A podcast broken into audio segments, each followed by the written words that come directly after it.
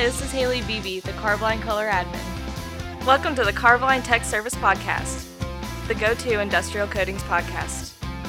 Here are your hosts, Jack Walker and Paula James.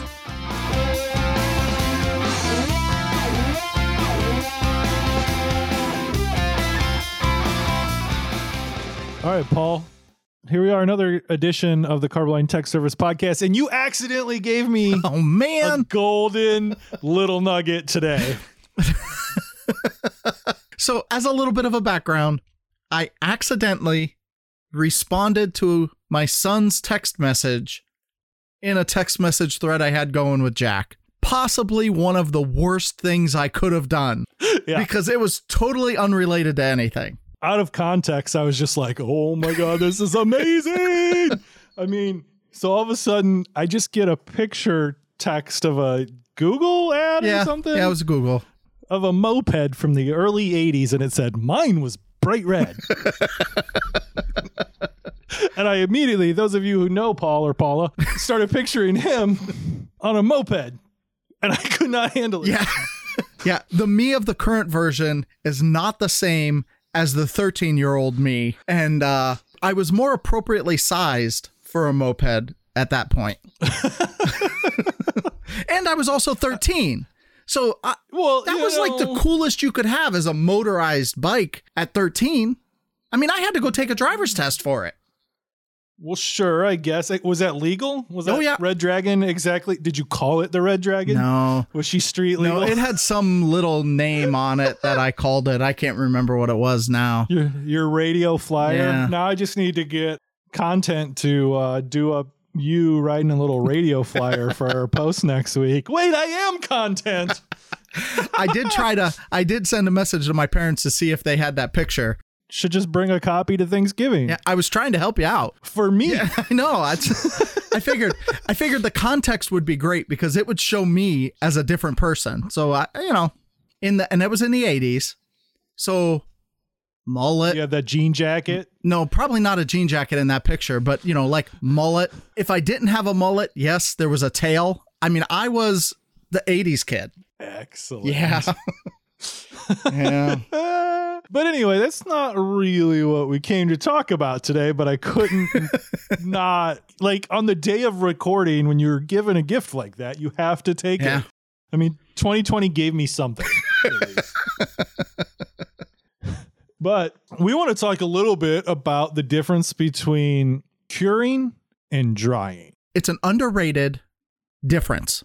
They are truly separate things. Yeah. On one hand, cured is the complete finalization of that coating coming to a full and complete solid state. That's right. You have transformed all of the moving parts into a solid matrix. All of the solvent is gone if it was a solvented coating. Everything is locked in its place and it's not going to change anymore. And we're talking about typical epoxies, urethanes, even acrylics, some things that we deal with in industrial coatings. There's always going to be exceptions. Yeah, you've moved from your wet millage to your dry millage. If there was a reduction, if you had, solvents in there, all of the transformations are done when you've reached full cure. However, when you could be dry before then. Absolutely. And one of the things that we want to look at is all of the different conditional states of dry, because once you're fully cured, you're done. But when you're dry, there's a lot of different states. And honestly, so there's kind of the background of what it is that we're talking about. The two main documents that we're looking at, there is an ISO document, ISO 9177 is the ISO document that talks about paints and varnishes, determination of through dry state and through dry time, and the test methods to determine that. That document uses a lot of the same phrases and words as the ASTM standard that most of us here in the United States are probably more familiar with. And the ASTM D1640, which is the standard test method for drying, curing, or film formation of organic coatings at room temperature. Mm-hmm. And that really is a document that when we talk about things in the United States specifically, and people use the phrases, hey, is it dry to touch? Is it, touch tacky, tack free, cured through? Those are the phrases. A lot of those are included in this document and have an actual definition. Mm-hmm. So it comes back around to that old saying, you know, we've said it probably 10 times a day. Words have meanings. Sure. And this document helps define what those meanings are. It does. And so when we look at that document, you'll notice that a lot of the characteristics and categories match up really well with the different paint manufacturers' product data sheets. There's a reason for that, because these stop points within a product's cure are all very important depending on what your project is doing. You know, if you're applying in a shop, you need to know when it's going to reach dry to handle, because you want it out of your shop and onto the job site as quickly as possible, because when it's in your shop, it's just taking up space and preventing you from getting to coat more things, which is how you make money. So the first thing that we look at, really when we get into product data sheets, we kind of skip a couple of them. So I want to talk about first set to touch, which is way different than dry to touch. Words have meaning, follow along.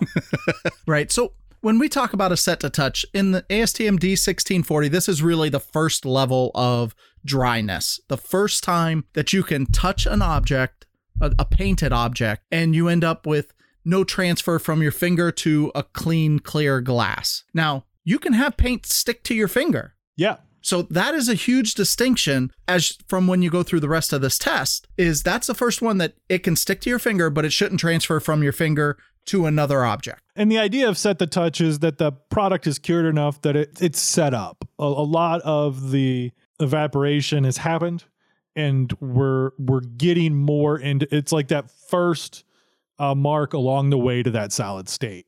What the one that we really start to see on the product data sheets is dry to touch. And that's when we think about that, that's you put your finger on the surface and there's no transfer to your finger. That is a light touch. That's right. And honestly, there's two levels in between those two. And most paint companies don't refer to those other meanings. We've got a dust-free and a tack-free. The tack-free is sometimes referred to primarily because it's a mechanical test.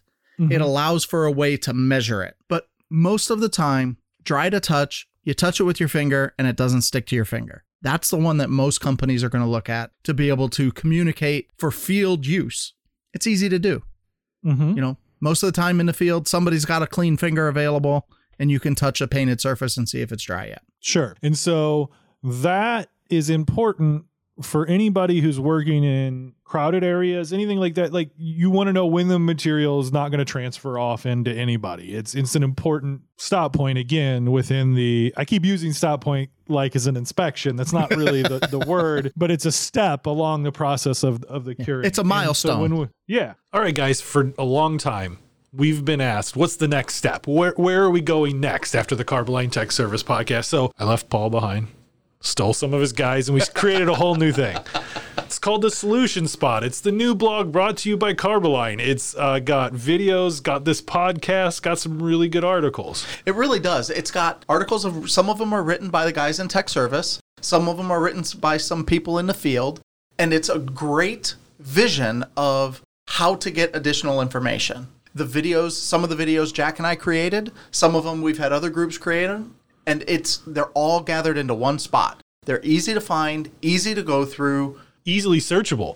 Yes, yes. So if you want to find a list of podcasts and you want to find topics and you want to search it, The Solution Spot is your answer. So if you go to CarbLine.com, and then at the top, there's a little button that says blog. It's right next to news and events. Click on that. When you go there, you have this whole information hub. And that's why we couldn't just call it the blog. It has got all of our podcasts. So if you want to know, hey, when did they talk about water tanks?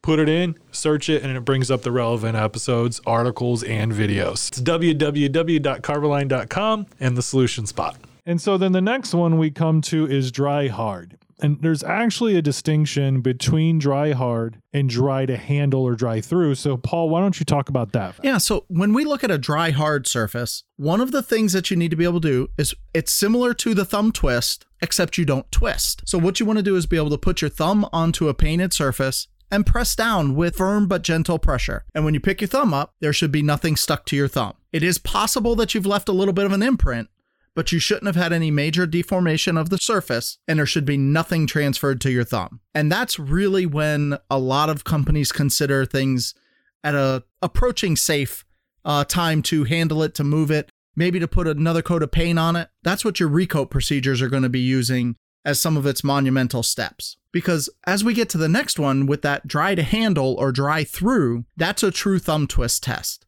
And that means that in most cases, you can put firm pressure, you can put twisting pressure. So if you do the thumb twist where you have firm pressure on it and you rotate your thumb 90 degrees, you can have no deformation of the coating through that process. That means the entire coating thickness has removed enough of the solvent that it doesn't move when there's directional pressure put on it. And that's a critical factor if you actually have to move large, heavy pieces, concrete, steel, whatever it is. Mainly we see it with steel, and mainly it's because they'll have to wrap straps around it or pick it up with a forklift of some sort. So anytime you compress it or twist it or shift the weight loads, it's going to cause deformation of the paint. This is the first time when those are considered to be safe. Sure.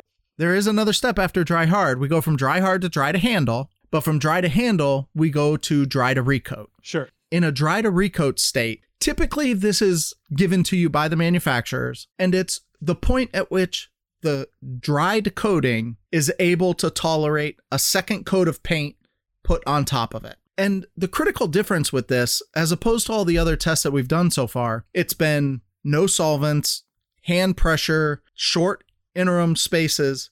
But when you apply a second coat of paint, you're putting solvent, whether it's water, if you're using water-based paints, or solvents, MEK, xylene, whatever it is that's in the paint, you're putting it in direct contact with the surface in a uniform manner, and it's not going anywhere for some period of time. Mm-hmm.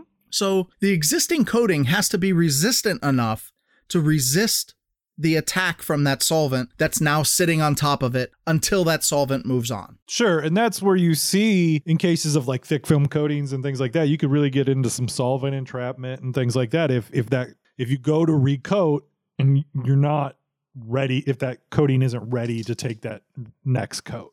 That's right. And you know, from this step, this is the last one that's really covered in ASTM D1640, because at this point, the coating film is considered to be completely dry and you've gotten all the solvent out. Mm-hmm. Now, that is truly still a relative term that you've gotten all the solvent out. Sure. Because your coating is not fully cured yet in most cases at this dry to recoat state. Sure. Yeah, because if it was, you could come into some troubles with that recoating. That's right.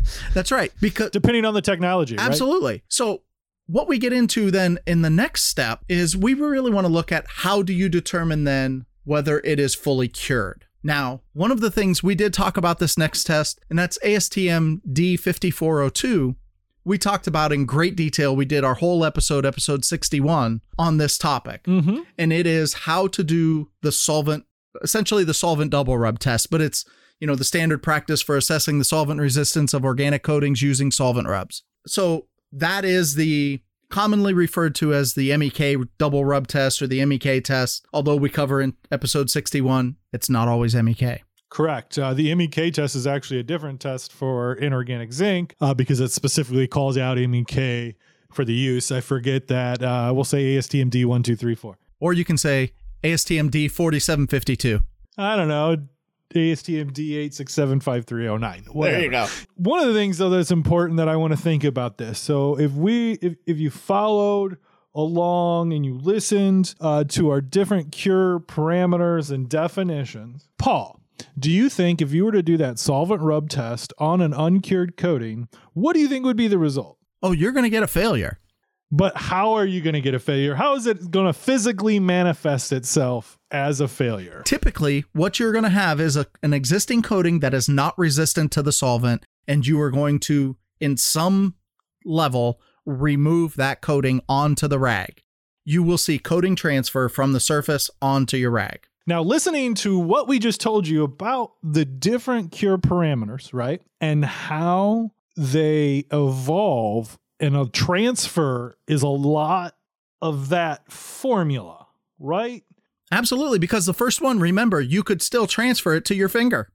It makes total logical sense that when you get all the way down those steps to completely cured, that transfer is no longer part of the problem. So if you perform a solvent test and you have transfer, you have a failure. So what we're going to do is, if you have any questions, reach out to Paul, because this is very important, and maybe we'll continue this on in a couple of weeks and talk a little bit about like a real life scenario and when you would actually need to use this test in the field to help determine a problem. Because I think we need to connect the dots a little bit. We're out of time today, but I think we need to talk about like what situation in the field would lead you to run any of these tests and the conclusions that you would draw from them. That's right. And the critical factor of knowing when to use which one.